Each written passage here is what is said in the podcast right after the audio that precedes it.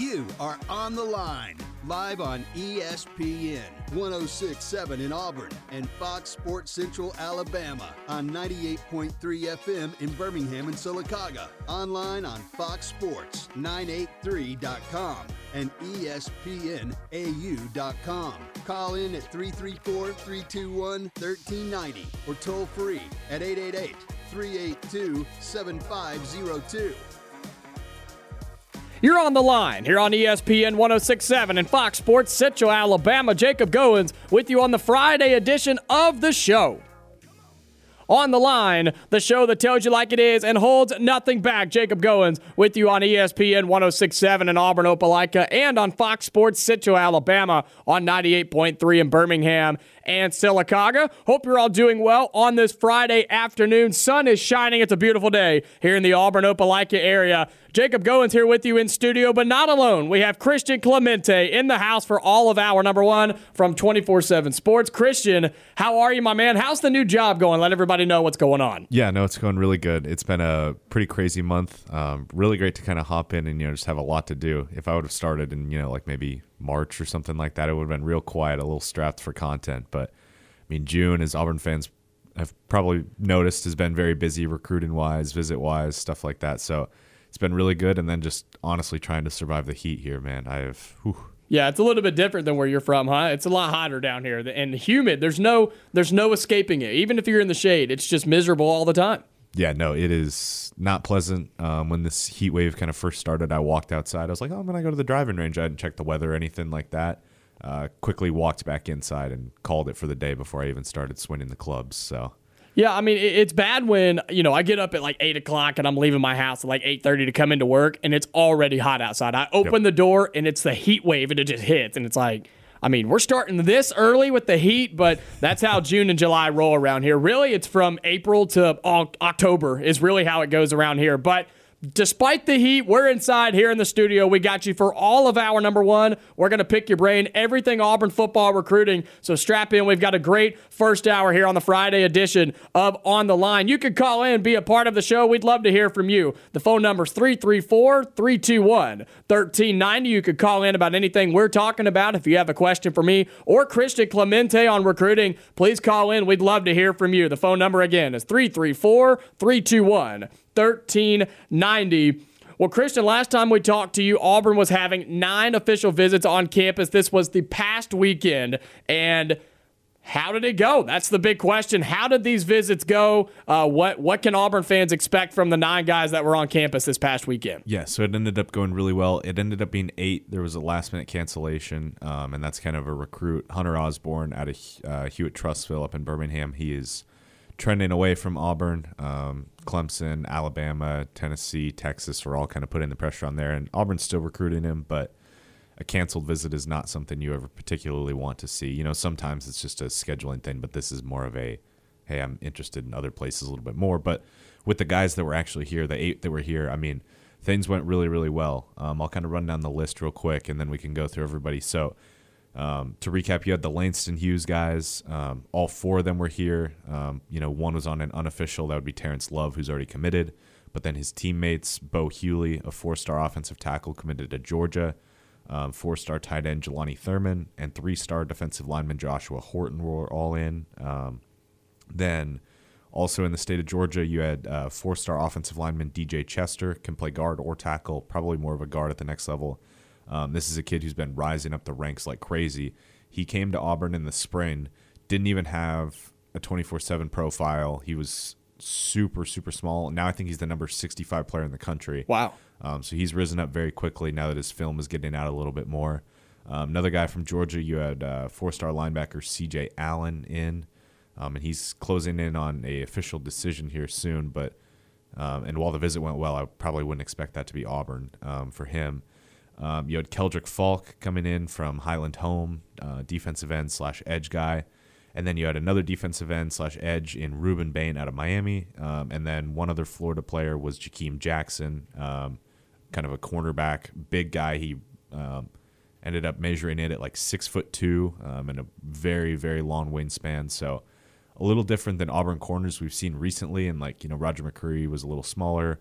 Shorter arms. This kid is massive, and he would be a big corner, and that's kind of what Auburn wants to transition towards now. Before we get into the the individual players and what we're expecting from them in the next couple of weeks, months, however long it may be, you get to talk to these recruits when they're on campus and they come for these camps and that sort of thing. Did you have a chance to talk to any of them coming off of the visits last weekend? And if you did, what was the overall consensus of their visits with Auburn? Yeah, so I talked with all of them um, after their visits, and it uh, pretty much for everybody. I mean, everybody speaks very highly of Auburn.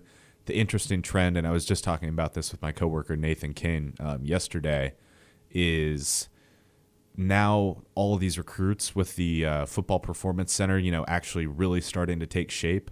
All these recruits really bring that up. They're like, "Wow, that looks incredible," because they will be the first ones. They're the first guys that will be moving in. Um, and you you know maybe maybe like six eight months ago, a year ago, guys would come in. They'd be like, "Oh yeah, they're building a facility. Like that's cool." But you couldn't visualize it. You couldn't Now- see it. Yeah. Now that they can take the recruits in, and you know they can see all the progress that's being made, and they can see it. That's kind of a big selling point. Um, and then I mean, you know, it's just kind of classic Auburn. Auburn sells itself a little bit. Everyone talks about the culture and the family feel and stuff like that. Um, so you get that kind of message from everybody. But overall, I think last weekend was really a, another big successful weekend and kind of laying the groundwork. Well, I'm glad you bring up the football facility because I actually had a segment about that on the show this week. That there was the reports that it's about 70% or so complete around in that, you know, average or whatever it may be. They're saying it's around 70% completed. And like you talk about, that means, I mean, if you drive by it, the building is up. The outside is almost done, and I'm sure they're starting to get real progress on the inside. And I talked about that exact thing you just brought up. Recruits can now go in and see this thing and see what Auburn is doing and how the program is investing in itself and in the recruits that are coming to campus. I'm so glad you brought that up. Yeah, I actually talked with someone um, knowledgeable source about this yesterday, um, and he said, or they said that the uh, the seventy percent is about right, sixty-five to seventy percent or so, um, and you're looking at probably a completion maybe late September in terms of the building being fully complete. Probably not hundred percent complete on the inside until late November, early December, somewhere around there. Um, but you know, once the building is fully up, you can take the recruits through that come through for visits or official visits during uh, game day weeks. And then the goal is to maybe get like one bowl practice in for the seniors or something like that in December, um, and then officially kind of move in as soon as the bowl game ends. Got um, it. Okay. And move in January. But it looks like it's about on track, and you should have it really as soon as off-season training starts for next year. Yeah, I, I was talking about during that segment. I didn't fully know when it was going to be completed. I said that I assumed they were trying to get this thing done for football season, but I knew that was going to be a tall task because even if it is 70% complete, that's still a 30% margin that they have to finish. And there's a lot going on in that thing. Yeah, there's still a lot, and they had. I know they had some issues, just COVID, supply chain stuff like that. Some they had some issues with some of the tech that they needed for inside and stuff like that. But I mean, everything is going about as smoothly as they hoped. Right. And think about the weather. I talked about that too. It's 107 degrees outside. Like with the heat index, like you can't have guys out there working during the middle of the day. Like right now, if you went out there and worked, I mean, people would be passing out. I mean, dropping like flies from heat exhaustion. I mean, it's just crazy in the state of Alabama trying to work on it every day. No, it's nuts. But I mean, they're they're out there grinding. They're out there working on it. Yeah, it, it seems like it's every day. Like I drive by through the weekends, going places, It is, and it yeah. seems like they're out there seven days a week. Somebody is out there working on this thing all the time. Yep. And so I like that you bring that up. And so general consensus is the visits went well last weekend for the eight official visits that were here for Auburn. And so where do some of these guys stand that came last weekend? You know, where were they before they came to Auburn? Has it changed since they left? And then what are we looking at currently? Yeah, so I'll run through a couple of the guys. Um, probably one of the biggest eye-opening ones um, of the weekend was Bo Hughley, the four-star offensive tackle who's committed to Georgia because, um, you know, Auburn was in it beforehand, um, getting maybe close to a flip, and then he kind of backed off and he said, you know, I'm all. He's, I think he said I'm 95% locked in with Georgia, um, but then he ends up deciding to take an official to Auburn, um, and things went really, really well. He spent a lot of time with uh, Bryan Harsin himself. His family spent time with Harsin. Um, they tried to make a big impact. He actually said after the visit that he might be coming back this weekend. Now he is not. He's actually going to Georgia this weekend. Georgia kind of brought him back in. Um, Of course they did. yeah, but this is this is going to be a battle, um, and I think that official visit was the first of a really strong move that Auburn needed to make there. So would you say Auburn maybe pushed the needle towards themselves Yes. a little bit? Yes, definitely. And he even said it after the visit. I said, uh, you know, did this move the needle for you? Did this make an impact? And he said, yeah, Auburn gave me something to think about. Well, that's great news. yeah. And then his teammate, uh, Jelani Thurman, this is a big name to watch out for because he's making a July decision, or at least he's planning to. Um, he's going to be in Alabama this weekend, but this is really kind of a Auburn Michigan State battle, um, in my opinion. And I really think it's pretty close to a toss up. I would say maybe like 51 or 52 Auburn, 49 48 Michigan State. This one's really close. Um, but I mean, he, he said his visit went really well. I mean, all the recruits, you know, their visit goes well. I don't think I've ever talked to a recruit after a visit saying, no, I didn't really enjoy it, stuff like that. But, you know, there are different things that sticks out and stuff like that. So that was good. Well, I feel like there's a difference when a guy comes off of the of the visit and he says, "Yeah, I had a good time. You know, I liked, you know, I liked the guys." But then you could also see the difference in that and somebody that says, "I really enjoyed this visit. Like, I this is a place I could see myself being." Yeah, exactly. And I think the biggest thing um, with these guys at Langston Hughes, and specifically Jelani Thurman, him and Terrence Love, I talked to him afterwards. They said they've known each other forever. Um, they said if they were were to both end up at Auburn, they would be roommates. Um, they've been friends forever. They always they're always joking around. They came down here together, um, stuff like that. So they're all very close. You know, those guys are all very close, but specifically Jelani and Terrence are very close. Well, let me ask you this: How? I mean, obviously it's big, but what does it mean for for guys that are playing together in high school, some of them that are already committed, to be actively recruiting more of their teammates that they're already close with? What does that mean for Auburn in the long run? Yeah, I mean, I think it's huge just because you're getting that extra help. And I mean, you've seen it out of Braden Joyner um, at Auburn High. He's been recruiting not necessarily his teammates, but just guys all over the place. And Terrence Love does the same. Braden Joyner is very vocal. You see him on Twitter. Um, he's obviously at Auburn High, so he comes to campus a lot for these visits. He comes to the camps as well. He's out there. Um, but Terrence Love does a lot of behind the scenes work too. Don't think he's not recruiting because he is. He's just maybe a little quieter, more behind the scenes stuff, but he is putting in work. And I think that's really big for Auburn because Terrence is Terrence specifically, and not that Braden isn't, but Terrence is very respected, especially where he is in the Alabama area. This is a kid who's a 4.0 plus student, very smart kid. He's been in that area for a while, um, and he has a big impact. So people want to come and play with him.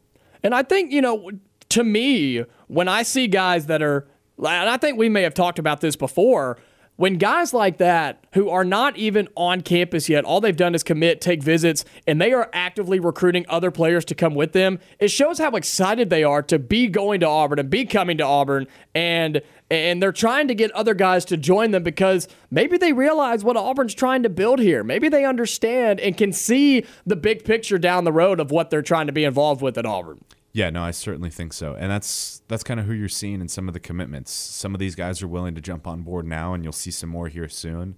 And then some just want to see it on the field a little bit this season. Um, and we've talked about that before in the show, but and I don't think there's anything wrong with that either. Absolutely So, not. Um, but I mean, you're seeing guys that have jumped on board and will jump on board soon that really believe in Bryan Harsin and the program right now. So who else you have from last weekend that maybe you know changed their minds a little bit that we haven't yet discussed? Yeah, so I think uh, not necessarily changing his mind, but just made a big impact would be Keldric Faulk. He's a guy that's probably closing in on making a commitment, maybe end of July, close to Big Cat weekend actually there. So that could be really good timing for Auburn if things work out. Um, Auburn's been in the mix with him as an edge rusher for a, long time now.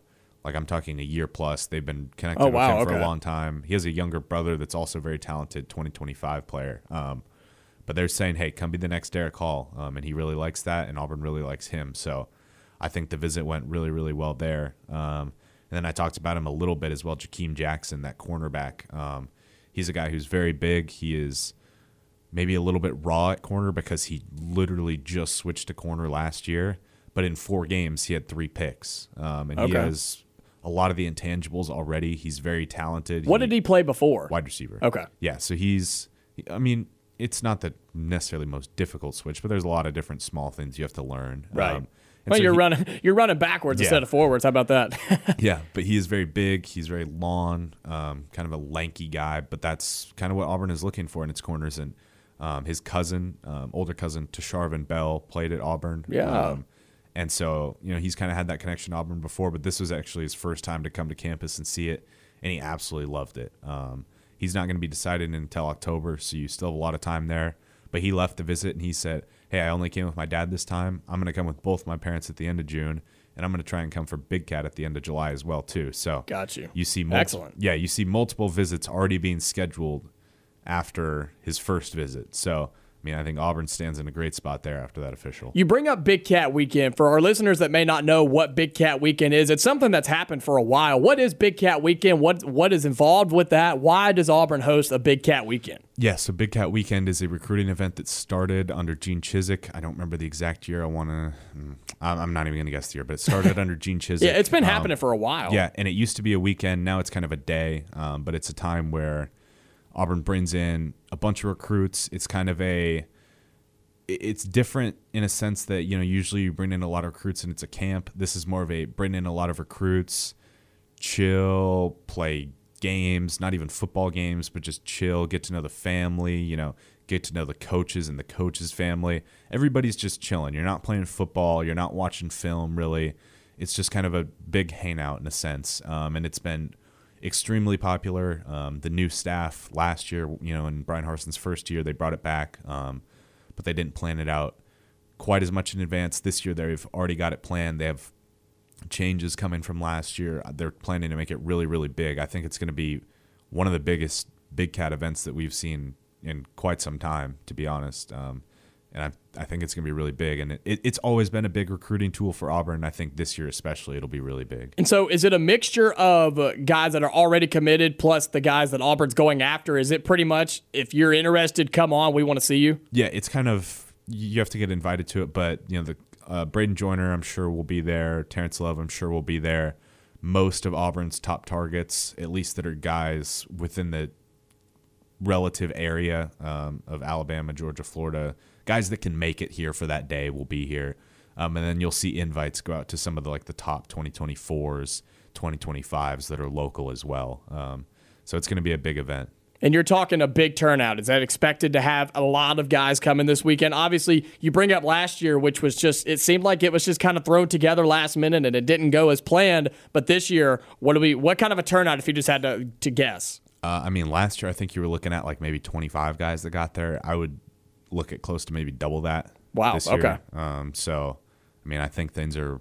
Uh, they've done a good job setting it up so far. Excellent. They've done a lot more planning, and it's going to turn out a lot better. I think last year's, honestly, considering how quickly they had to put it together, went pretty well.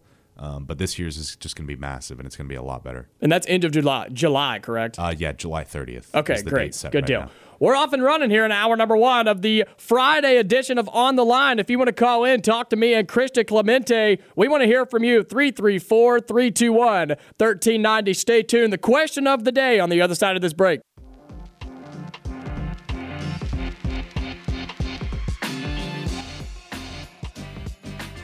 Back here on the Friday edition of On the Line on ESPN 1067 and Fox Sports Central Alabama. Jacob Goins and Christian Clemente with you in studio for hour number one here on the Friday edition of On the Line. Christian Clemente of 24 7 Sports giving us everything we need to know with Auburn football recruiting. Just got done talking about the guys that were on campus last weekend at 2.30. We'll talk about the guys coming on campus this weekend for Auburn football, where they stand right now, what to expect from their recruiting visits, and then ultimately, where do we think they are going to go? We'll get into that at 2.30 with Christian Clemente. Today's question of the day is the College World Series gets started in Omaha. Currently the first game of the tournament. Oklahoma on top of Texas A&M 8 to 3 in the bottom of the third. So a ton of runs already. It was 8 to nothing Oklahoma. Texas A&M has since come back and put 3 on the board. But here is the question of the day for you. Who is Auburn's biggest competition in Omaha? That's the question today. Auburn, of course, they start out with Ole Miss, but it's a long it's a long path and trek to get all the way to win the national championship. In your opinion, who is Auburn's biggest competition in Omaha to win the national championship? Give me a call 334 321 1390. That number again is 334 321 1390. Christian, Obviously, you do a lot of football stuff, but with Auburn being in Omaha, I know you've been keeping up with baseball some more and, and, and watching what's going on. What's your takeaway from the field in Omaha this weekend? And, and, you know, what are you excited to see from Auburn? Yeah, I mean, it, just talk about a fantastic run from Auburn so far. Um, and you kind of touched on it. I don't cover baseball. If you want our baseball coverage, Jason Caldwell has all of it, and he is fantastic. He's, he is fantastic. Yeah. Absolutely. Um, but you know, I do keep up with it enough to know um, kind of where Auburn stands. I mean, fantastic outings, two outings from Carson Skipper. Um, there in the Super Regional against Oregon State. Um, Burkhalter kind of closes it out. Of course, it's Sonny DiChiara that has the two home runs and kind of the big home run to set the tone on the uh, game three there. But going into Omaha, this is a team that I mean I feel like they've just been battling all season long, um, even with their backs against the wall in certain series where they need to get a win or you know they get crushed one game, they come right back. Um, and now you match up against a familiar opponent in Ole Miss to start it, which is certainly interesting because correct me if I'm wrong here, but I believe that was the first SEC series of the season for Auburn. Um, I think they started with Ole Miss. I don't know. It was early. It was It- back. it- in, it it was- was early okay, for sure. it- Ole Miss was. I think they. Ole Miss was the number four team in the country when Auburn played them. And you know, I've I've talked to I've talked to Auburn writers. I had an Ole Miss baseball writer on earlier this week, and they everybody has been saying take that series that they played originally and throw it out the window. They said it will be completely different. These are two completely different teams. You know, you have Ole Miss who has just they they were good and then they took a big big dive, but then they've come back up and they figured it out a little bit. And then of course Auburn, they've just been kind of steady and then here at, you know near near the end of the regular season, they were kind of struggling to figure out what they needed to do, but then once the postseason hit, I mean, they have just turned it on. Now they're in Omaha, and the biggest thing for me is the SEC representation. That is that is what stands out to me. You have four of the eight teams in Omaha are SEC teams. You have Texas A&M, Ole Miss, Arkansas, and Auburn. And then, of course, on top of that, SEC fans like to include Texas and Oklahoma's success now because they're going to be here in a couple of years, and those those programs aren't going anywhere. Let's just be honest. So if you count them, six of the eight teams in Omaha are representing the SEC. I mean, the odds are in favor of the Southeastern Conference winning a national championship. Yeah, no, they are. Um, and then jumping back to the Auburn Ole Miss, I think the interesting thing too is Ole Miss didn't see uh, Joseph Gonzalez earlier this season. He will be the guy that um, takes them out on uh, tomorrow's game, Saturday. I'm drawing a blank on the days here. Um, so that's kind of interesting that Ole Miss hasn't seen um, Joseph Gonzalez yet. Um, eh, I- mean, Ole Miss was scorching hot in the Super Regional against Southern Miss. Um, they blasted them game one. I don't remember what game two was, but they shut them out and won it comfortably. It was a 10-0 win and then a 5-0 win. They outscored them 15 to nothing in two games at Yeah. Southern Miss. Yeah, there you go. So um, they comfortably coasted through the Super Regional, but I feel like Auburn getting tested against Oregon State is also kind of nice. Absolutely. That, um, you know, they're they're comfortable being uncomfortable. You know, they're used to super tight games and stuff like that. I mean, that third Oregon State game, it just felt like Auburn was holding on for dear life there, kind of at the end. You know, it was a game they didn't have a lot of hits, but they were able to scrape some runs across a little bit and then hold on thanks to some great pitching and relief pitching um, as well. So. I- would probably favor Auburn maybe just a little bit going into this first game. I wouldn't have the first clue from there whether or not when they play Stanford or Arkansas. Um, I know Stanford's number two. I agree with what you were saying a little bit. I think Stanford's maybe not overrated, but I think they can be beaten. Um, I think that Exactly. number two rank, number two ranking is very beatable. Um, and then Arkansas, I don't know a whole lot about them to be completely honest, but I know you Yeah. said they're a very trendy pick right now. They're hot. absolutely a trendy pick. I think it's the most popular pick to win the national championship is Arkansas. We're going to have to see. The great thing about this tournament is it's not a win or go home every single time, right? Especially in this first game.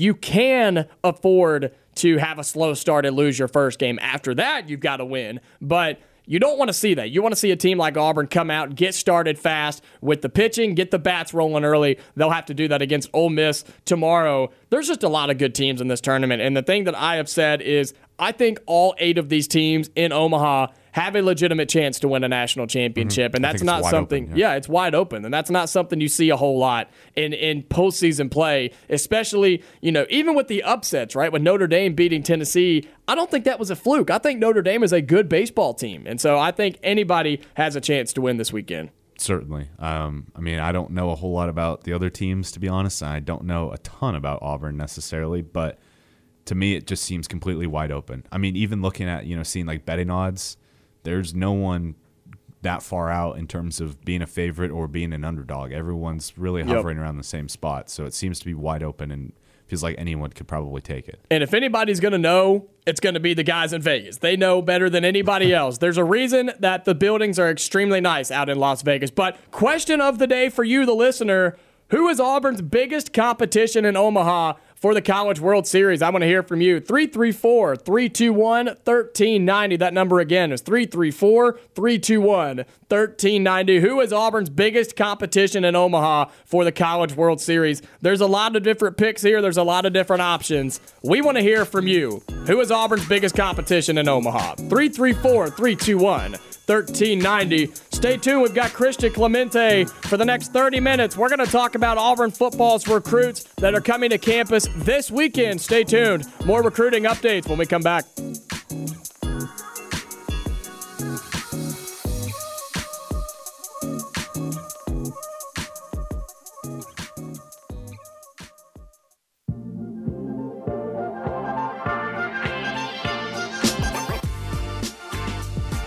Halfway through hour number one here on the Friday edition of On the Line, Jacob Goins and Christian Clemente here in the house. Halfway through hour number one here on ESPN 1067 and Fox Sports Central, Alabama. Christian, we've talked a lot about the guys that were on campus last weekend for Auburn football. They had eight of them last weekend. They have seven coming this weekend on official visits. Let's dive in, talk about who they are, where they're coming from, and ultimately where does Auburn stand with the guys coming on campus this weekend. Auburn has seven of them. Uh, hit me with it. Let's roll. Yeah, so um, I wrote about this yesterday, and uh, one of my uh, we call it Clemente's Confidential. Um, so you know we'll touch on it a little bit here, but I've got a ton more detail as well um, on the site. But we'll run down the list here. The guys are Gabriel Harris, Harris, excuse me, an edge who is committed to Georgia. So kind of an interesting storyline there. That makes three Georgia commits to officially visit in the last four weekends now for Auburn. Um, so that's kind of an interesting trend. Um, Anthony James, a defensive lineman out of Texas who is formerly committed to Texas A&M. Um, he's also going to Utah, or he's been to Utah, and is going to Washington as well. Um, I think it's Davin Hobbs. Um, I'm still unsure how to pronounce his first name. I'm looking forward to talking to him after his visit, actually, so I can learn that. It's pronounced, or it's spelled D A E V I N. So you would think okay. maybe Devin or Davin. Yeah. Not entirely sure, but he'll be in. He's a really talented player out of North Carolina, another defensive lineman. Um, you've got Lewis Carter, a linebacker target. He's probably a big one to track um, as Auburn looks to sign maybe two or three linebackers in this class. You know, C.J. Allen was in last week, but I view him as a Georgia lean. Um, so Lewis Carter could be that next guy to kind of step up the board a little bit. Um, you got Jeremiah Cobb, who's a name that Auburn fans are probably rather familiar with at this point. He's visited a decent amount.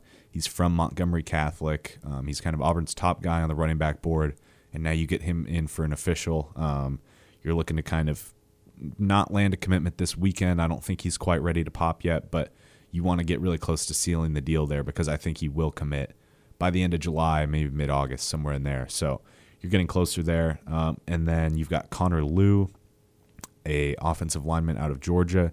Um, an interesting note there is he actually wants to be a pilot.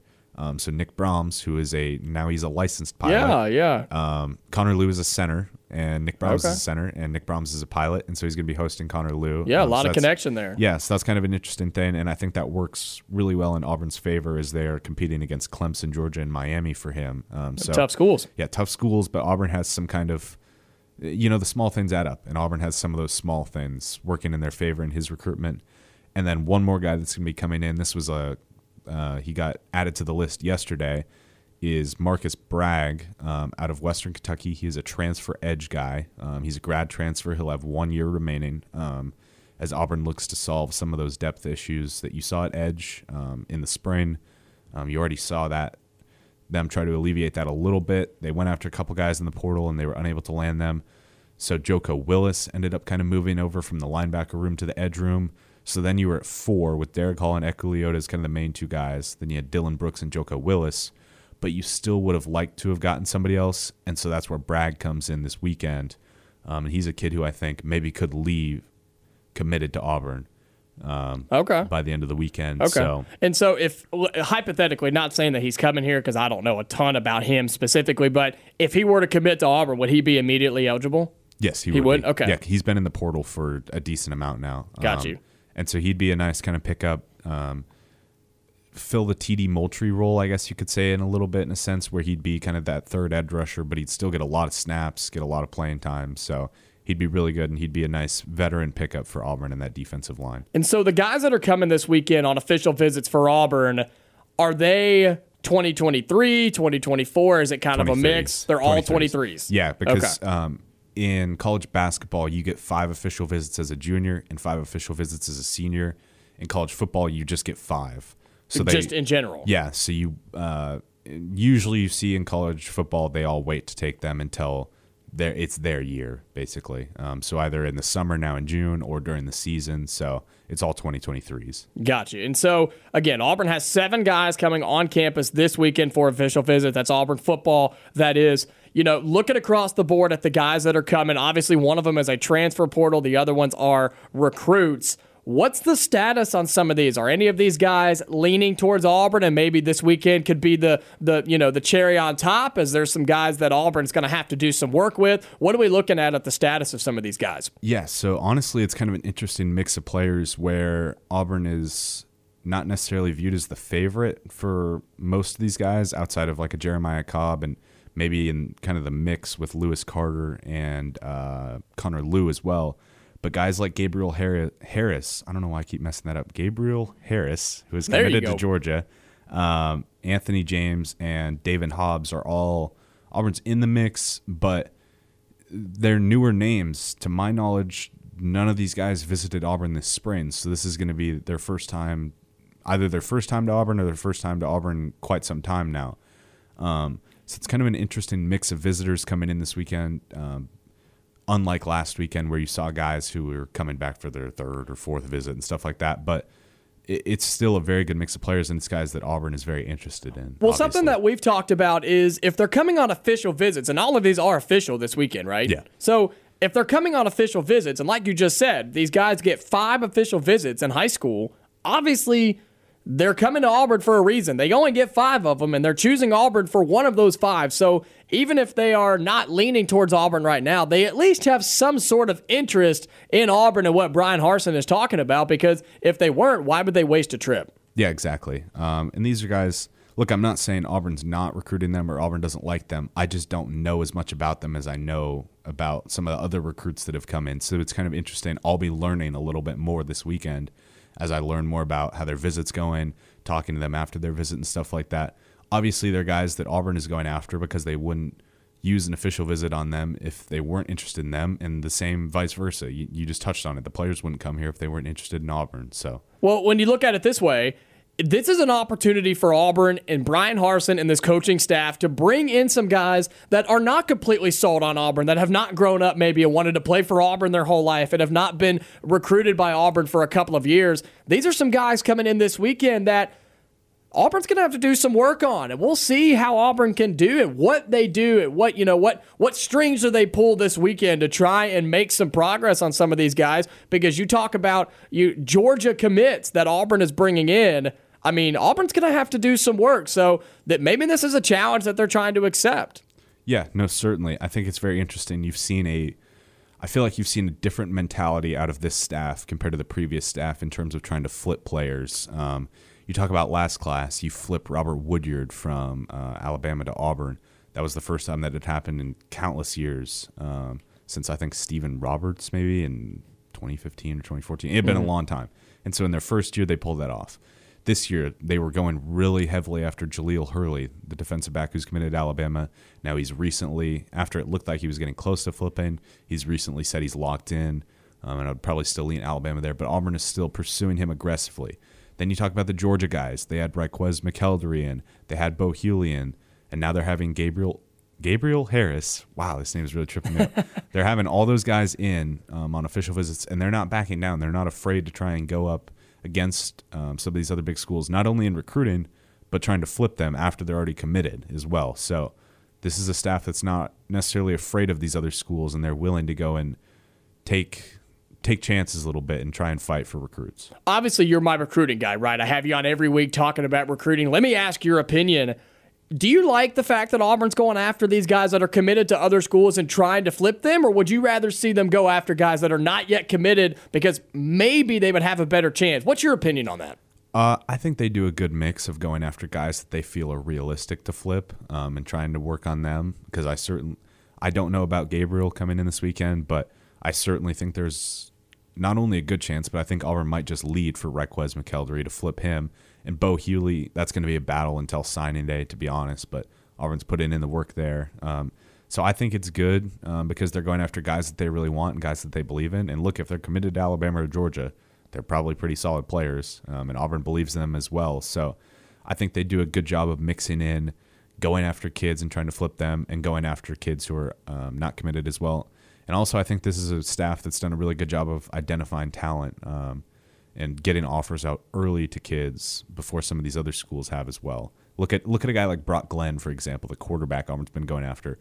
Auburn was on him really early and then all of a sudden, Florida State, Florida, Ohio State, all these other schools are in on him now. And now he's an Elite 11 finalist guy. So, yeah. And, and on a quarterback, if Ohio State's in on him, he's obviously pretty good because we know the history of Ohio State quarterbacks, especially over the past, what, 10 to 15 years. I mean, yeah. they've had excellent quarterbacks. But you talk about Auburn finding the talent. It seems like the difference right now from this you know, this regime, if you will, of the coaches versus what we used to have, seems like Auburn is going after offensive tackles. They're going after wide receivers. They're going after defensive backs. They're not just going after athletes and trying to make them into certain things. There's nothing wrong with going and finding athletic guys, but it seems like just the recruits that are coming in and watching some film, it seems like Auburn is going after the guys that play their position and are good at what they do rather than going and finding somebody that's not dedicated to just one spot and trying to make them into something else. Would you agree with that? No, I'd certainly agree with that. I think there's a trend and a kind of mold of players that they're going after. Look at the cornerbacks, for example. They're going after corners that are like 6'2, 6'1. They're looking for guys that have NFL size at corner. Big guys. Yeah, they're looking for that. They have a specific mold. They're bringing in, you know, they're bringing in some undersized, some smaller wide receivers to fill a slot role, but they're also going after wide receivers that are 6'2. They just offered a wide receiver out of Arizona who's 6'5.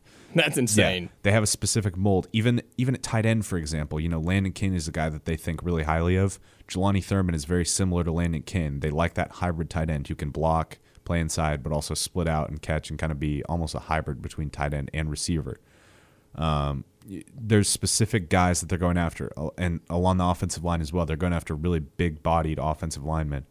And I think you're just seeing a much better job of this staff identifying the needs and the future needs of this team um, I wrote about it a little bit, but they're looking to bring in like seven offensive linemen in this upcoming recruiting class. Did y'all hear that? seven offensive linemen, which is absolutely unheard of. Maybe like two or three years ago. Um, Very. Yeah, and so uh, they understand the need, and they also understand the need of high school offensive linemen too, which you didn't really see beforehand.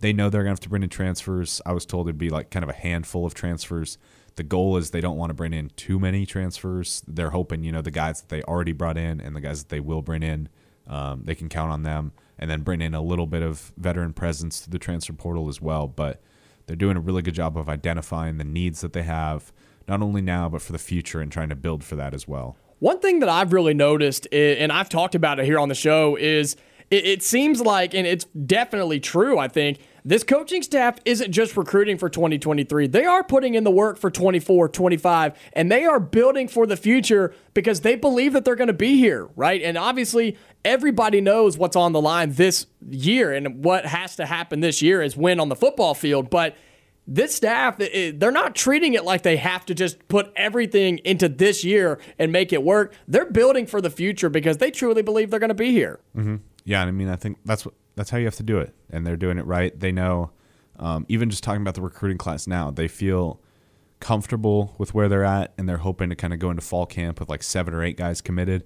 And then if they start the season four and one, five and zero oh in September, they know they need to do that A for recruiting, and they also need to know they know they need to do that B for just kind of their season and to be able to get to next year and stuff like that. So they know where they stand. Um, they're working for not only this season but the future, like you just said, and they're planning ahead really, really well. Absolutely. One more question before we uh, head to our final break here in hour number one. Obviously, NIL has taken over the recruiting path and, and transfer portal and everything in college athletics. You speak to these kids that come to campus, you speak to them when they're leaving. Has NIL come up much at all in these interviews? Have, have they talked about that at all, or are they really just focused on Auburn and the football side?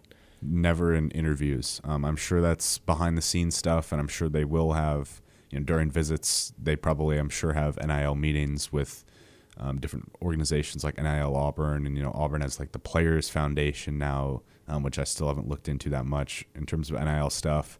But in terms of interviews, no, they don't really talk about it. They're not like, hey, I would come here, but you know, the NIL opportunities aren't as good. Um, right. That that's not something that really comes up. These kids don't really talk about it that much. Um, I don't know if that's the case everywhere necessarily.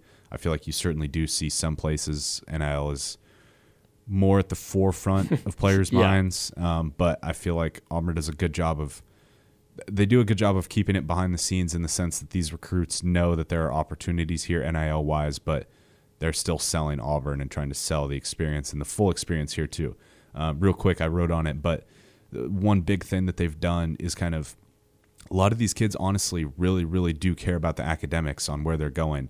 So during these visits, they'll make sure that they set up dinners or lunch or whatever with the deans of the different schools that they're interested in. Um, you know, we just talked about it, Connor Lew, working with Nick Brahms, who's a professional or a licensed pilot. Um, and he'll be meeting, I'm sure, with some of the flight school guys here as well. So Auburn is doing the small things and the academic things really, really well um, as well during these visits. Well, that's good to hear that Auburn is they're listening to the to the recruits. They know what they want, and they're showing them why Auburn can benefit them not just on the football field, but in life with you know whether it's NIL or whether it's education. Absolutely, because look, Auburn football, they may not be on the same level as some of these other programs right now, but Auburn has other things that they can offer that other schools can't, right? And I, I love to hear that that's what Auburn is trying to do as well as recruit the football program. Let's take our final break here in hour number one.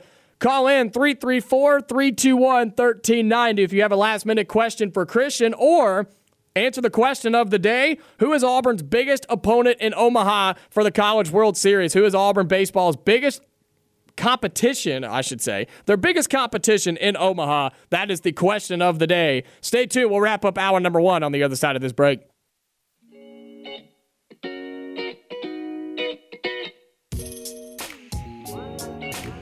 Wrapping up hour number one here on the Friday edition of On the Line. Jacob Goins and Christian Clemente. He's with us for just a couple of more minutes.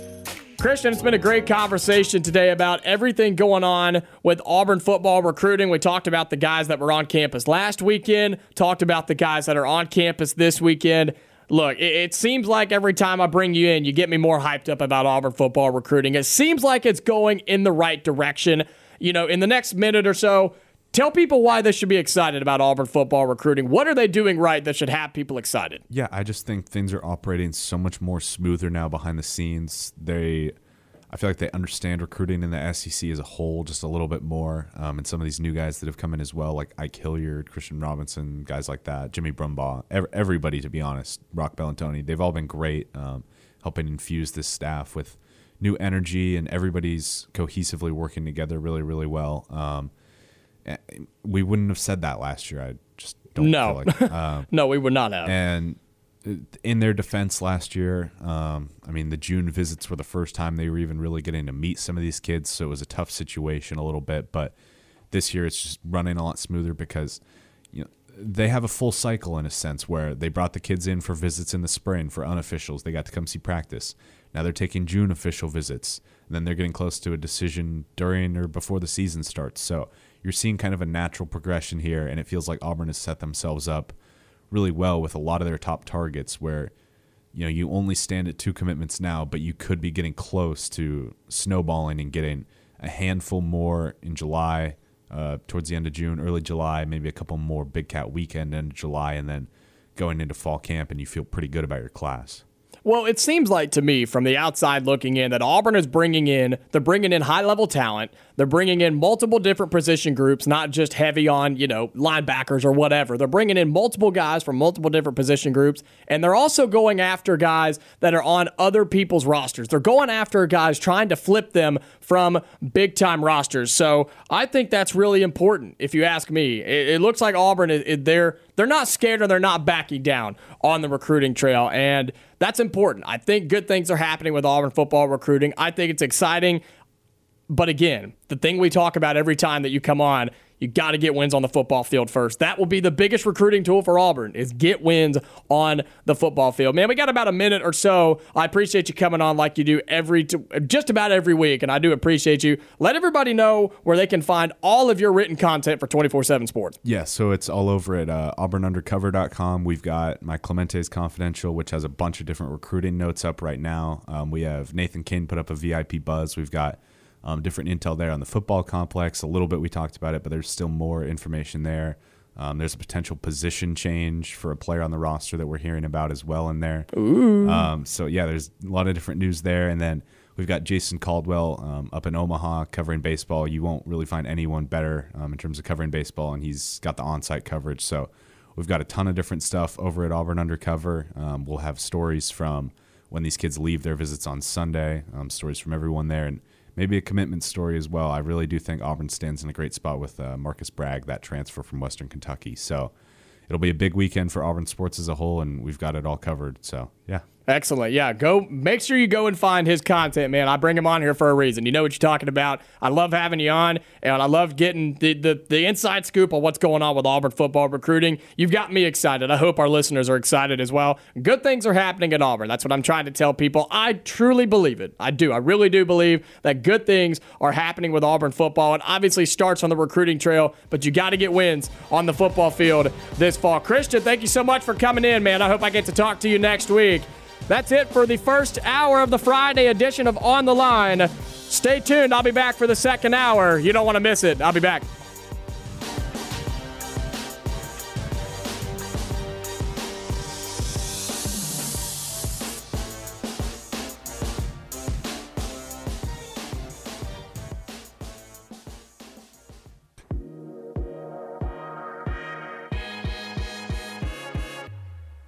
You are on the line, live on ESPN 1067 in Auburn and Fox Sports Central Alabama on 98.3 FM in Birmingham and Sylacauga. Online on foxsports983.com and espnau.com. Call in at 334 321 1390 or toll free at 888 382 7502. You're on the line here on ESPN 1067 and Fox Sports Central Alabama. Jacob Goins with you on the Friday edition of the show. Hour number one officially in the books. You know what that means. Hour number two officially underway here on ESPN 1067 in Auburn, Opelika, and on Fox Sports Central, Alabama on 98.3 in Birmingham and Sylacauga. Hope you're all doing well on this Friday afternoon. It is a hot one, folks. Please make sure you're drinking water, staying cool, and staying safe. Check your cars at all times. Hopefully, you're staying uh, safe and having a great Friday afternoon. Friday, June 17th, 2022. I cannot believe it's already June 17th. It seems like it was just June 1st yesterday. Unbelievable. I mean, it's just crazy how time flies. I guess when you're having fun, right? That's what they say. But hopefully you're all doing well on this Friday afternoon. If you're still here from hour number one, thank you so much. If you're just now tuning in here in hour number two, thank you as well. I appreciate you all being here. Glad to be here on this Friday afternoon to the uh, Friday edition of On the Line, the show that tells you like it is and holds nothing back. If you missed any of hour number one, make sure you go and find the podcast. Just search On the Line wherever you get your podcast. We had Christian Clemente of 24 7 Sports. Uh, he gave us all the rundown on Auburn football recruiting on the eight guys that were on campus last weekend and then the seven that'll be here this weekend. So if you missed any of that and you need some Auburn football recruiting updates, make sure you go back and listen to today's podcast. He we had him in studio for all of hour number one. So make sure you go and find that. Just search on the line wherever you get your podcast. Phone lines are open all of hour number two. I'd love to hear from you. Give me a call. Anything on your mind in the sports world, I'd love to hear from you. Questions, comments, concerns, opinions, anything in the sports world. Give me a call. I'd love to hear from you. Let's talk about it. That number is 334 321 1390. That number again, 334 321 1390. Well, let's start hour number two, like we always do, with making headlines here on this Friday, June 17th, 2022. We are 78 days away from the college football season. That's right, 78 days away from September 3rd, when Auburn and all the other teams will kick off their 2022 college football season. It was great to have Christian Clemente of 24 7 Sports here in the studio for the entire first hour. He told us a ton about Auburn football recruiting, everything uh, from the guys that were here on campus last weekend, the guys that are going to be here this weekend, all on official visits. And it's exciting times for Auburn, and we are 78 days away from the college football season. Also, make sure you go and find Christian's uh, written work. He is just fantastic. He knows his stuff, and make sure you go and find it at Auburn Undercover, the 24 7 site. Make sure you go and find his stuff, subscribe, and make sure you're up to date on all of that, including when he comes on here. So make sure you go and find that. But 78 days away from the college football season. And then, so making headlines, the big one coming out of the sports world. The Golden State Warriors. They are your 2022 NBA champions. They have done it again. Steph Curry, Klay Thompson, and Draymond Green have won yet again another NBA championship. They're fourth together. They have won four rings together with the Golden State Warriors. They defeat the Boston Celtics last night, and they take the series four to two. Look, it comes down to this: the Warriors were the better team.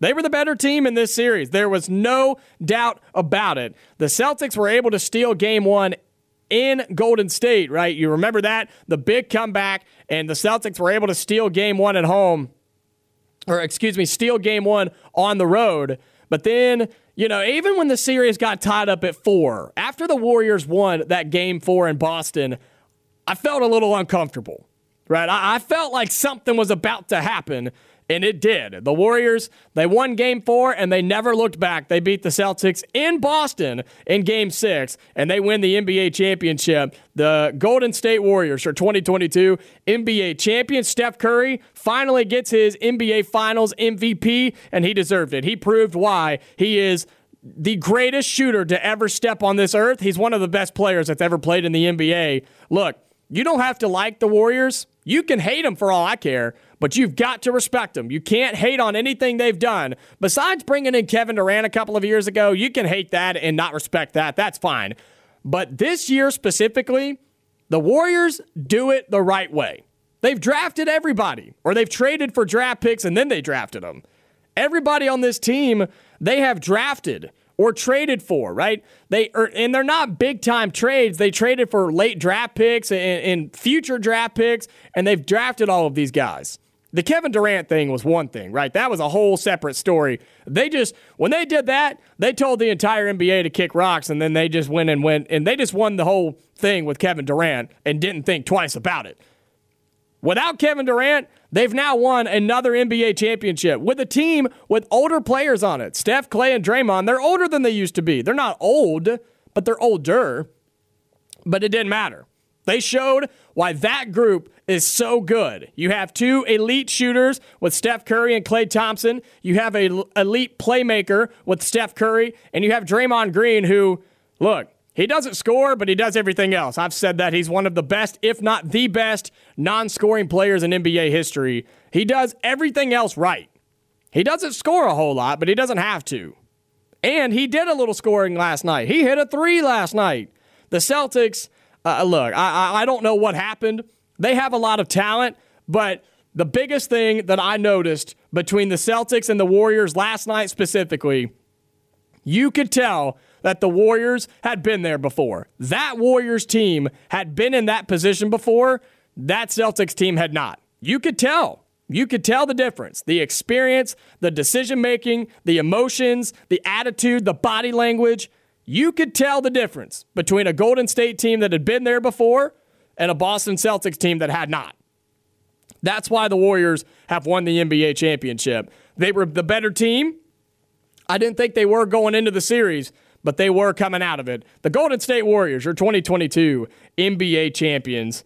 Moving on and making headlines, the College World Series for college baseball in Omaha officially underway. It begins today. The first game of the day is about halfway through. It's the top of the fifth inning, and Oklahoma is embarrassing Texas A&M right now. It is 12 to four Sooners on top of the Aggies in the top of the fifth inning. Oklahoma has jumped out on Texas A&M early. They were up eight to nothing at one point. A&M put on three runs. It was eight to three, and then Oklahoma put on four more, and now it's an, a 12 to lead for Oklahoma in the top of the fifth. Oklahoma, the road team right now. So top of the fifth inning, they have a man on second. They're on top of Texas A&M, 12 to four in the first game of the College World Series. Of course, Auburn will play tomorrow, tomorrow night that is, against Ole Miss.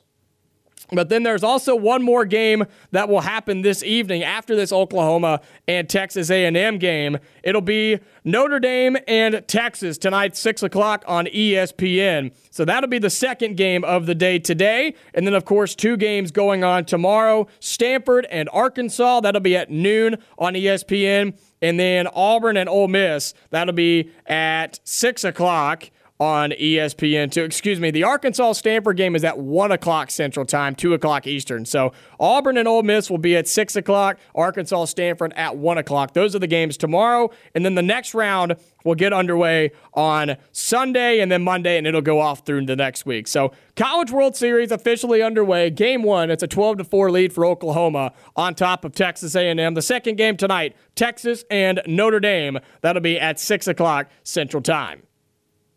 Moving on in making headlines, if you missed it with Christian Clemente, Auburn football has seven official visits coming this weekend. One of them is a transfer from Western Kentucky. The rest of them are 2023 recruits who will be on campus this weekend for official visits. So this is a, another big weekend for Auburn football. Bryan Harsin and this coaching staff. You have seven guys coming on campus who there's a difference in this weekend and last weekend. We were talking to Christian about it. He said last weekend the guys that were coming were definitely more leaning towards Auburn and had more Auburn ties. This weekend, I think it's going to be a little bit more of a challenge for Auburn to try and talk to these kids. A lot of them are coming for the first time, and, you know, Auburn may not be fully on their radar just yet. But Auburn has to be able to assert themselves and say, look, this is why you should come to Auburn. And so I think Bryan Harsin and this coaching staff, they got their work cut out for them this weekend. Christian was talking about. He likes the Western Kentucky transfer portal guy who is coming this weekend. He thinks he's a, a heavy Auburn favorite, and Auburn could use him.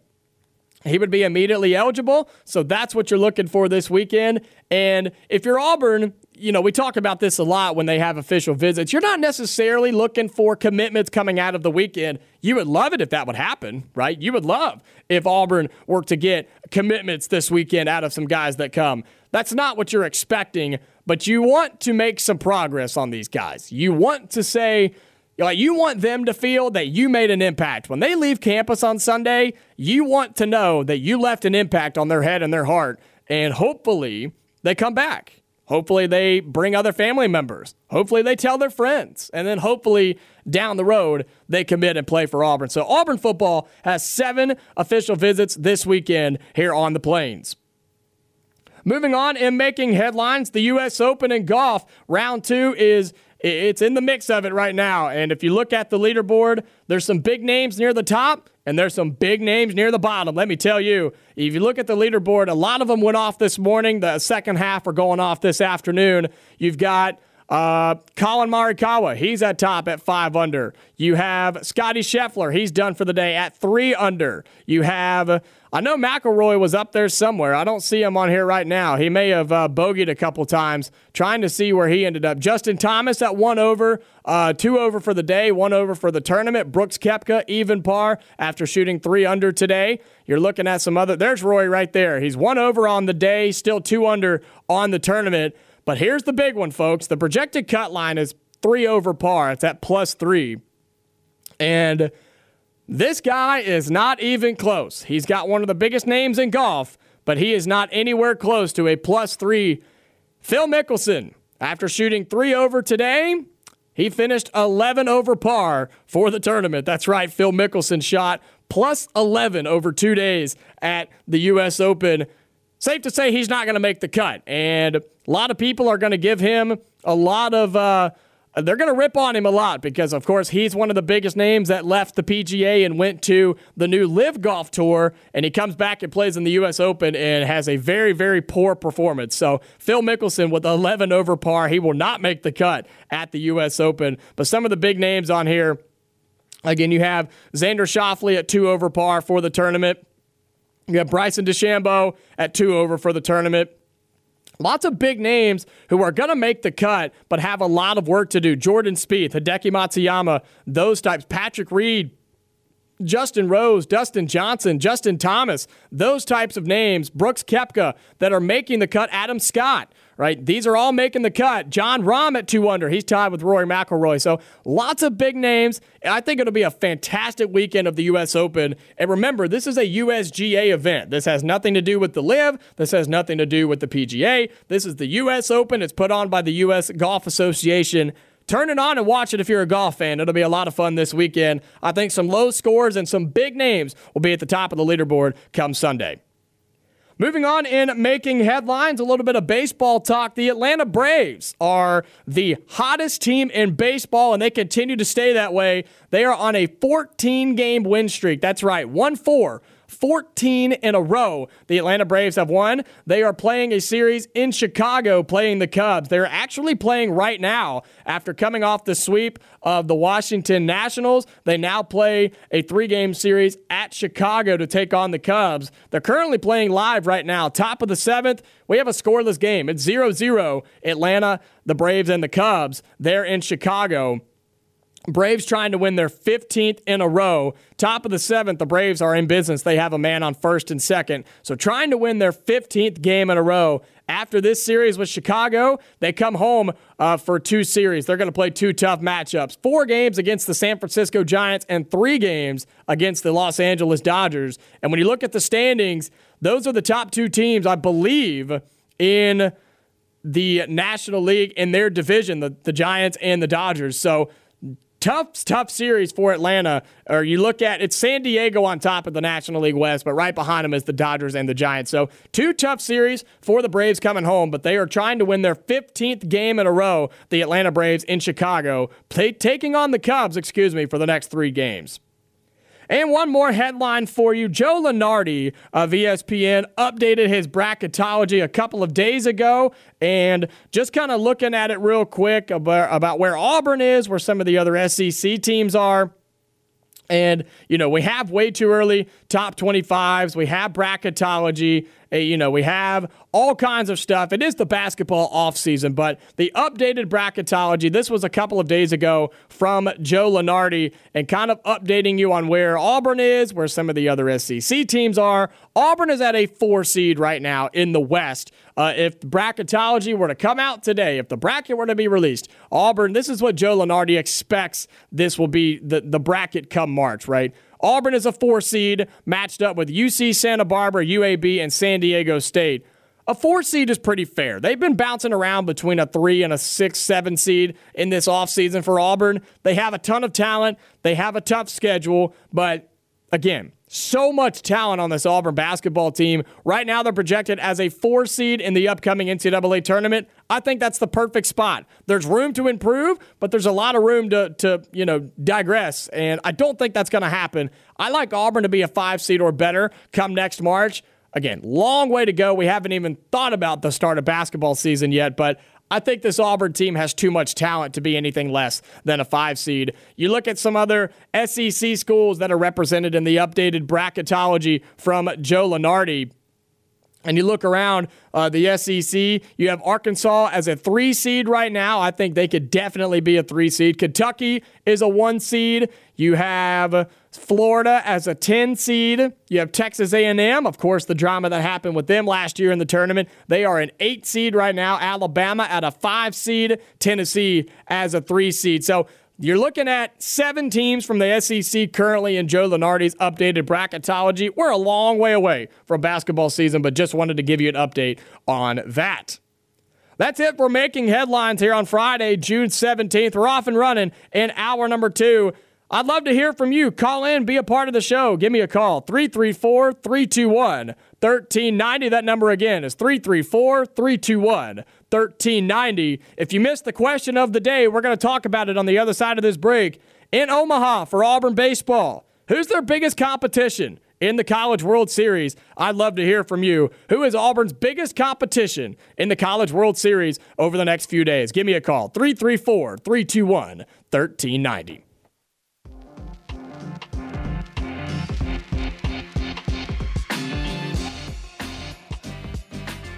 Welcome back into the Friday edition of On the Line, the show that tells you like it is and holds nothing back here on ESPN 1067 and Fox Sports Central Alabama.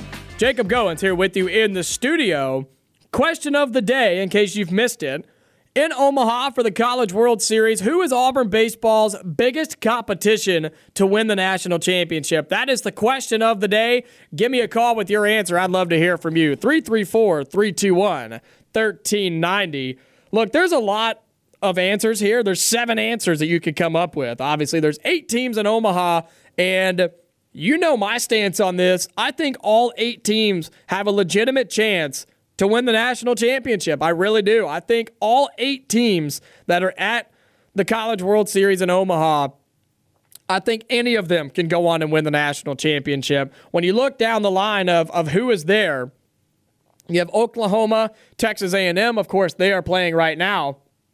Oklahoma is smacking Texas A&M here in this first game. You have Notre Dame and Texas. Of course, Notre Dame coming off of the massive upset against the number one seeded Tennessee Volunteers, a Texas team that's ranked number nine who has been really steady throughout the last couple of weeks. You have an Arkansas team who has found themselves as of late. We know the talent level on this Arkansas team, we know what they're made of. They are extremely dangerous. And for what I've seen, Arkansas is the heavy favorite uh, from the fans, at least, to and even the media as well, picking Arkansas to win it all. They are definitely the big time favorite. Don't forget about Stanford. They're ranked number two for a reason, folks. They are a solid baseball team. I don't think they are as good as advertised. I think they are a beatable baseball team, but they're number two for a reason. So make sure you know keep your eye on them. And then of course Ole Miss, uh, Ole Miss who takes on Auburn tomorrow. Another one of those teams that all they've got to do is get hot. And obviously they've made it to the College World Series, but they have had a little bit of a break. But all it takes is one game for an Ole Miss team to get hot, and they could run through the entire tournament. So the question of the day out of the other seven teams in Omaha, which one is Auburn's biggest competition to win the national championship? That's the question. Give me a call, 334 321 1390. I've thought about this question all day, really. And besides the obvious answer of saying, well, I think all of them are their competition and could be their biggest competition, uh, I, I think the SEC is definitely their biggest competition. A&M Arkansas and Ole Miss. Not so much Texas A&M, even before they were getting destroyed in this first game. Um, I, I think it's Arkansas and Ole Miss. I think those two teams have really found something late in this season. Oklahoma is good. I think they are going to. I think they're going to run in to a Texas team that is just better. I like Texas to come out of that side. Uh, I, I think Texas is a fantastic baseball team, but Here's my bold prediction. When you're looking at the top side and the bottom half of the brackets, or the left and the right side, whatever you want to call it, between Stanford, Arkansas, Auburn, and Ole Miss, whoever comes out of that side of the bracket is going to win the national championship. That's my prediction for this tournament because I think those are the best set of teams. It's crazy that they are all on the same side of the bracket. That is a heavy, heavy side between Stanford, Arkansas, Auburn, and Ole Miss. I think it'll be Texas versus literally any of those four teams. I, I don't know which one to pick. And obviously, Arkansas is the the common pick. Stanford would be the the easy pick because they're the highest ranked. Auburn is definitely a very common pick.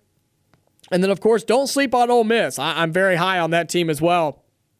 But I think I think Arkansas and Ole Miss. I think that those two teams, those are Auburn's biggest competition in the next couple of or next however many days, a week or so, how long it takes to get this College World Series over with. So I think it's Arkansas and Ole Miss, and those are two teams that Auburn may have to play back to back to back. You know, depends on how it goes. If Auburn is to to you know, obviously they play Ole Miss to start right? They, they start out the very first game with Ole Miss, and then if they win, they may have to play an Arkansas team if they beat Stanford. And if they lose, they may have to play Arkansas if Arkansas were to lose to Stanford. So there's a lot going on. And then there's a chance that Auburn could play one of them again. So it's crazy how the tournament works. I think Arkansas and Ole Miss is Auburn's biggest competition in this College World Series. What do you think? I'd love to hear from you. Question of the day Who is Auburn's biggest competition in Omaha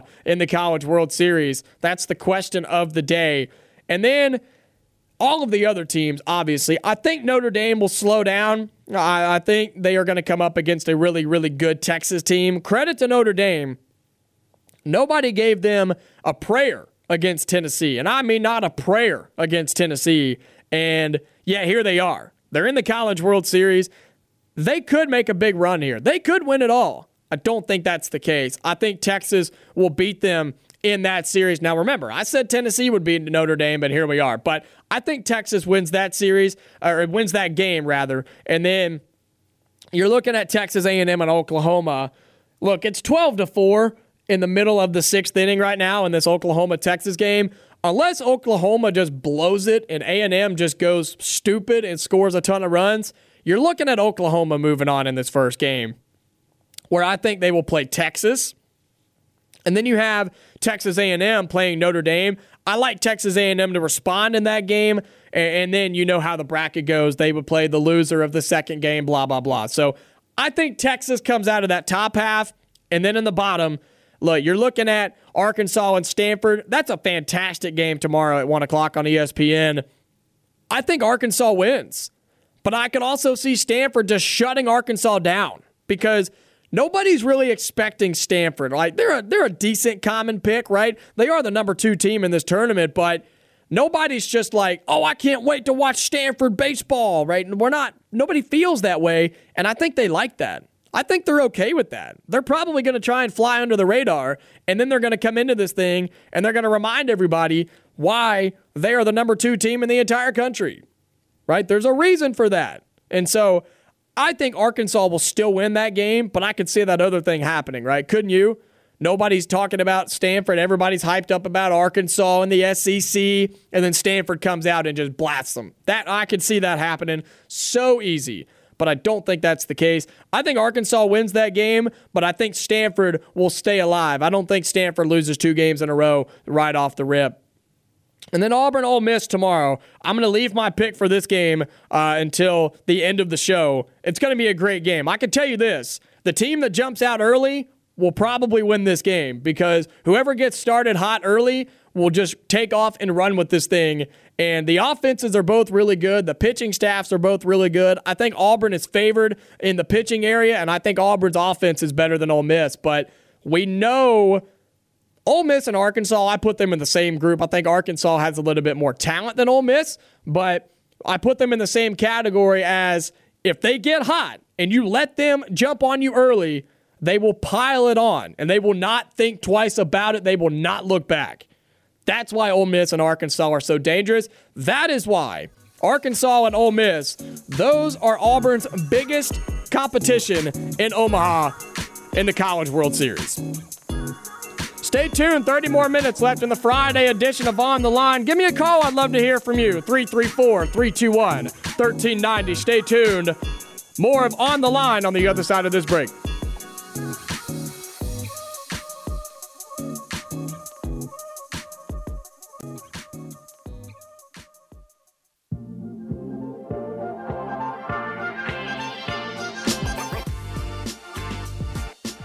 30 more minutes until the weekend here on the Friday edition of On the Line, the show that tells you like it is and holds nothing back. Jacob Goins with you here on ESPN 1067 in the Auburn Opelika area and on Fox Sports Central, Alabama on 98.3 in Birmingham and Sylacauga.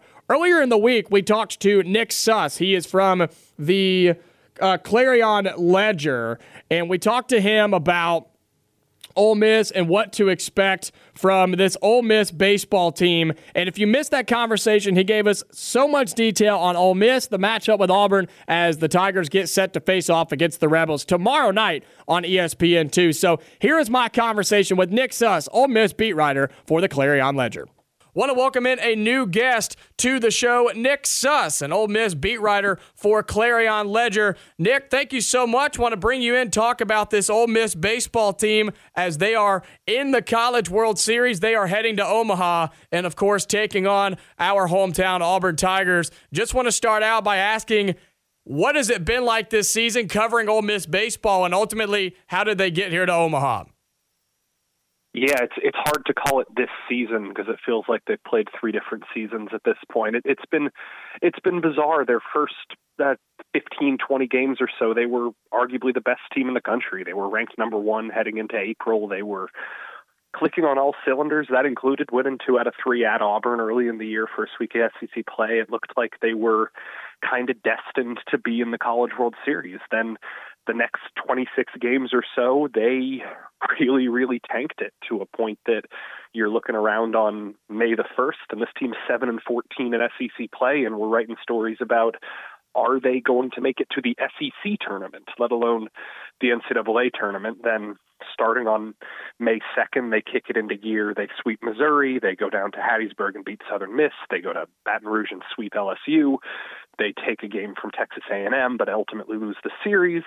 And then they lose their one and done game in the SEC tournament. And we're wondering if this team did enough to get in. They they get in by the skin of their teeth. They were the last at large team put into the tournament, number 64 out of 64. And all they did from there was sweep the Coral Gables regional at the number six national seed Miami, a team that won 20 games in the really loaded ACC this year, and then they go back down to Hattiesburg and win 10 nothing and 5 nothing in two games to secure their first spot in the College World Series since 2014. So, of all the Ole Miss teams to get there, I think a lot of people would have thought maybe your 2018 team with Ryan Rollison or the 2019 and 2021 teams with Doug Nikhazy and Gunnar Hoglund. Some of these top tier pitchers might have gotten you there, but no, it's this team that had probably the worst April of any Mike Bianco team in 22 years, and they still managed to find the right pieces at the right time to to end up back at the College World Series. Speaking with Nick Suss, a Ole Miss beat writer for the Clarion Ledger, what was the turning point for Ole Miss this season? Because back when Auburn played them, they were the number one team in the country, like you had mentioned, and then you know it, it, went downhill from there. But what was the turning point for Ole Miss this season to where they were able to just turn it on and, and really improve themselves over the end of the year? I wish there were one, because then my stories this week would be a lot simpler. But I, I'll try and give you two pretty quick versions of it. Number one, after they got swept by Tennessee, which was the week after the Auburn series, Mike Bianco kind of ditched the concept of starting pitching, and they spent the next three or four weeks just throwing anybody who they felt like was a good matchup. And it didn't work. As I mentioned in April, they were bad. It wasn't switching to wins, but what it did was it gave the coaching staff a pretty good gauge of well who can start on this team. And when you figure out Dylan DeLucia can be your Friday night ace and I think he started off Ole Miss won his first six starts when he threw. And when you find freshman lefty Hunter Elliott is developing into a guy who maybe at the beginning of the year could give you four quality innings but by the end of the year he can give you seven. Now you have one of the best one two punches in the SEC and certainly of the eight teams remaining. You have to like Ole Miss's one-two punch. And doing that not only gave them some stability on the mound, but it also freed up the bullpen to stop having to throw six, seven innings a game.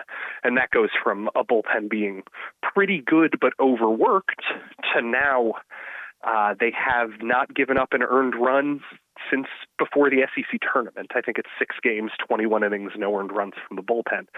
That's one side of it.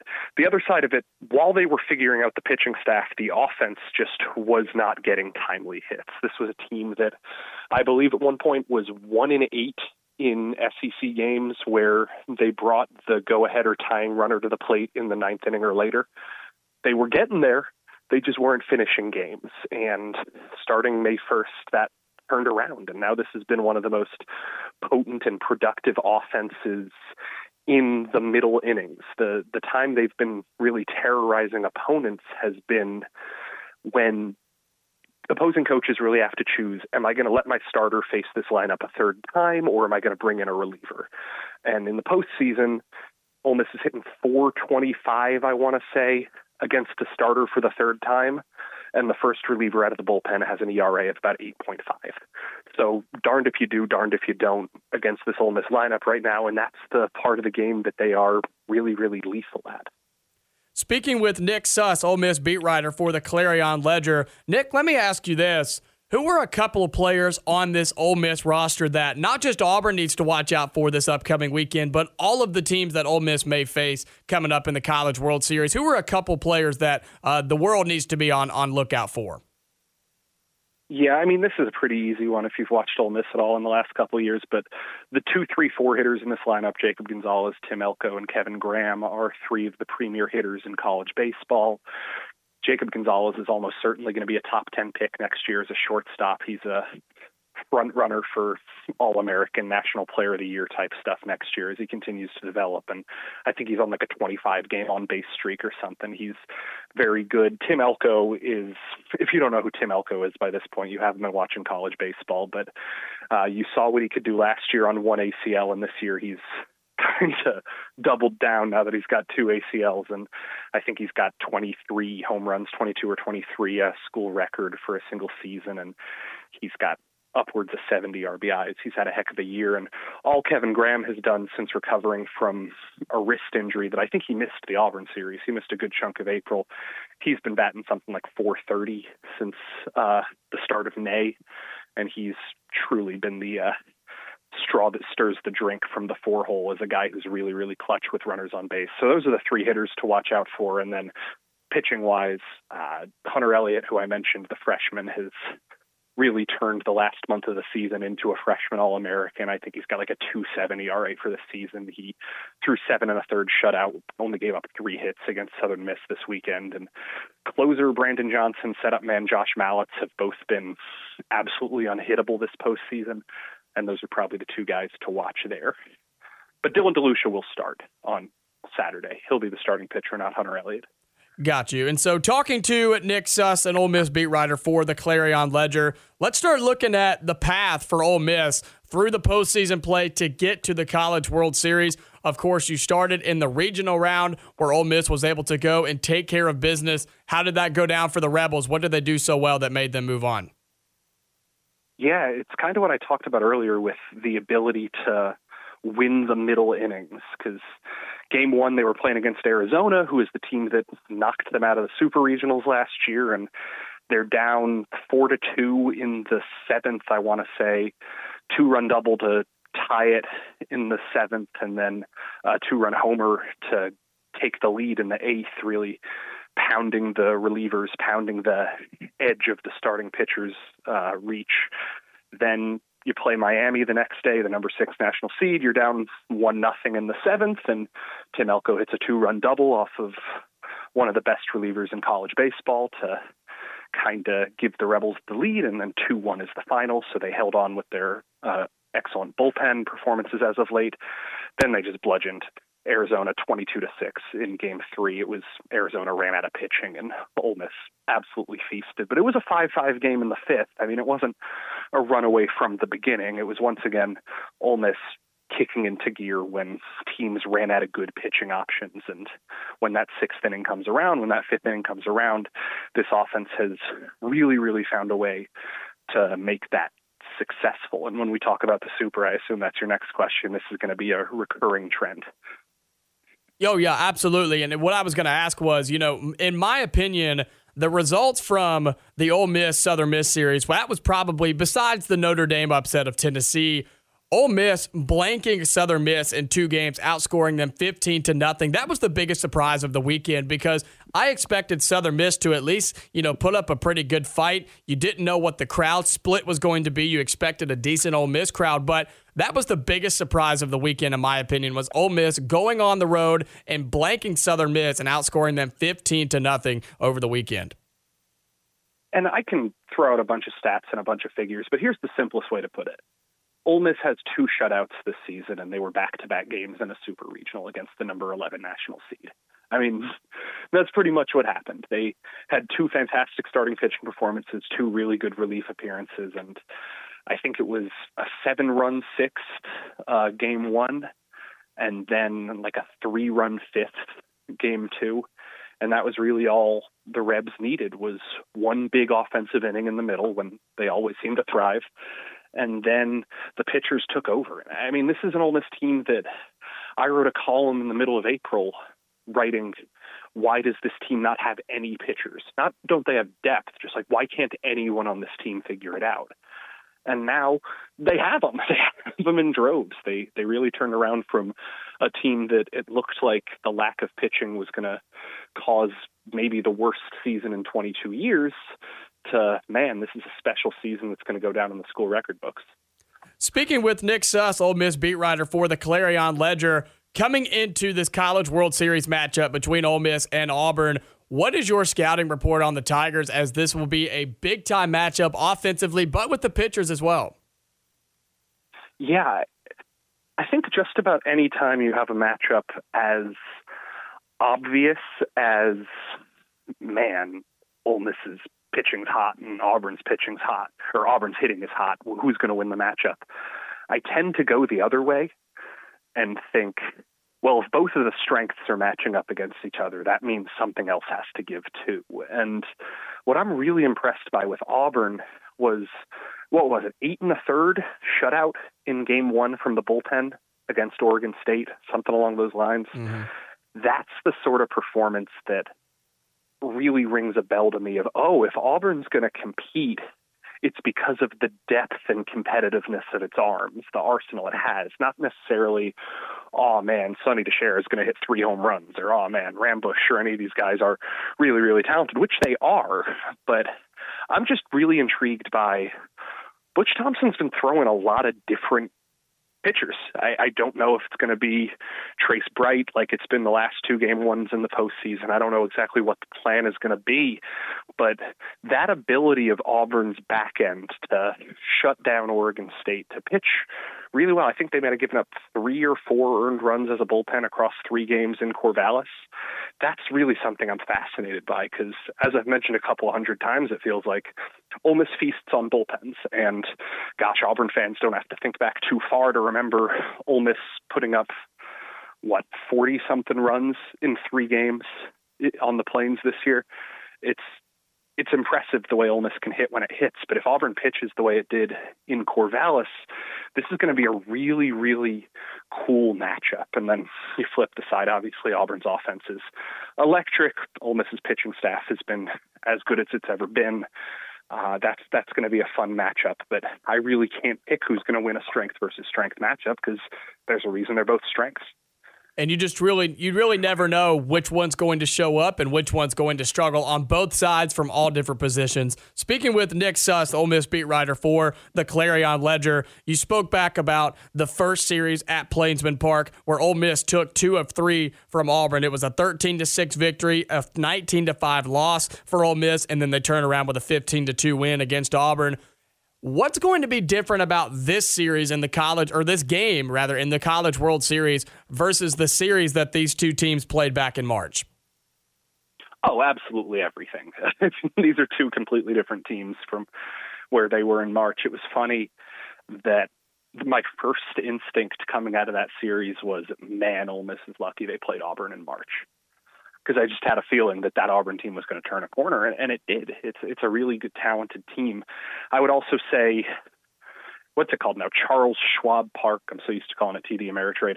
The park doesn't play well to home run power. So that's going to be something that both teams are going to have to adjust to after there were so so many home runs in that series uh, in March. I think that a big difference is guys like Dylan DeLucia and Hunter Elliott for Ole Miss were not starting pitchers back then. Uh, Auburn's going to have to completely revamp their game plan because they're not going to be facing guys like John Gaddis and Jack Dougherty as starters. Those guys are full time relievers now, and they're pretty darn good at it. So I don't know. I, I think that there are a lot of things that you can learn individual matchup wise when you play once already in a season. Like Auburn can probably tell you that Tim Elko doesn't love hitting breaking balls away, which anyone can tell you if you've watched the games this year. But having thrown them to him, having known how to approach him, that helps. But on the big picture, on the aggregate, I really don't know if too much from the original series applies because the teams are so different and the park's going to be so different. Well, Nick, I appreciate you coming on and giving us your time and giving us the perspective of Ole Miss baseball. Let everybody know here in Auburn where they can find all of your content and everything that you're doing. Yeah, clarionledger.com, C L A R I O N L E D G E R.com. You can read all sorts of stuff about this team and its turnaround. You can follow me on Twitter at Nick Suss. That's N I C K S U S S. And if you're going to be in Omaha, I'll be the one foolishly walking around the city in a shirt and tie so just flick me or something. Absolutely. Well, man, we appreciate you and your time uh, giving us a perspective on Ole Miss baseball. That was my conversation with Nick Suss, the Ole Miss beat writer from the Clarion Ledger. He gave us everything you need to know about Ole Miss baseball and their matchup with Auburn tomorrow as the two teams go at it in the Tigers' first game in Omaha tomorrow night, 6 o'clock on ESPN2. Let's take our final break. We'll come back and wrap up the Friday edition of On the Line and head into the weekend.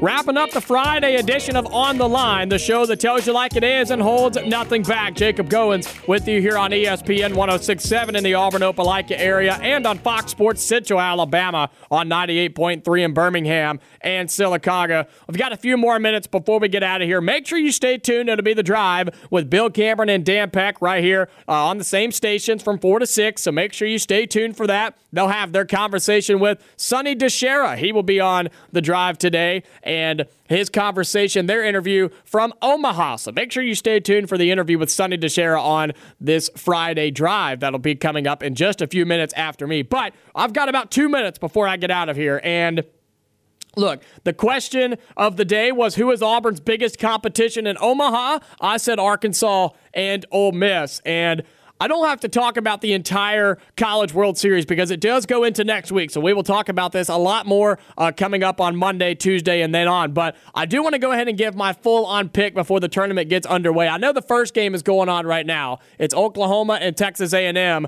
Oklahoma on top, 12 to 4 in the bottom of the seventh. Well, scratch that. Texas A&M just hit a single. They're going to try and score, and uh, they do. So it's 12 to 5 now. Oklahoma on top of Texas A&M. But here is my pick to win the entire thing. Here is my pick for the national championship to win the College World Series. My pick is Arkansas. My second pick is Auburn. I think whoever comes out of that bottom portion of the bracket will win the entire thing. I think Texas will make it out of the top portion, and I think it will be Arkansas to come out of the bottom, and I think Arkansas will win it all. I'm going to go with the popular pick and pick the Razorbacks. Auburn is a close second, though. Auburn's a close second if they can stay consistent and keep playing the way they've been playing because they are battle tested. And I think they have more experience in this postseason than a lot of others do, especially in the super regional. They they had to earn that super regional win. Not saying any other team didn't, but you know what I'm trying to say. I think Arkansas will win the national championship, but I think Auburn would be my second pick. If, if Auburn comes out of the bottom, I think it'll be them. If Stanford or Ole Miss come out of the bottom, I think they will win it as well. Here are the keys for Auburn to win their first game in Omaha tomorrow against Ole Miss. Start fast Get great pitching starting in the bullpen and continue to hit the ball, whether it's home runs or timely hits. In this ballpark, you're not going to get a ton of home runs. So Auburn's going to have to be able to adjust and hit doubles and singles and move runners when they get walks. Also, Auburn has to continue to adjust to starting pitchers and to bullpen pitchers. It's something that Auburn was able to do in the Super Regional. They were able to adjust quickly to the pitcher after seeing him one time. They were able to adjust. They're going to have to do that the entire way through Omaha if they want to win the national championship. I think Auburn wins tomorrow. I think Auburn beats Ole Miss tomorrow, and then they move on and they'll play again on Monday. We'll wait and see, but hopefully Auburn can come out hot and stay hot throughout the College World Series. That's it for the Friday edition of On the Line. I'll be back on Monday. The show that tells you like it is and holds nothing back. Stay safe. I'll talk to you later.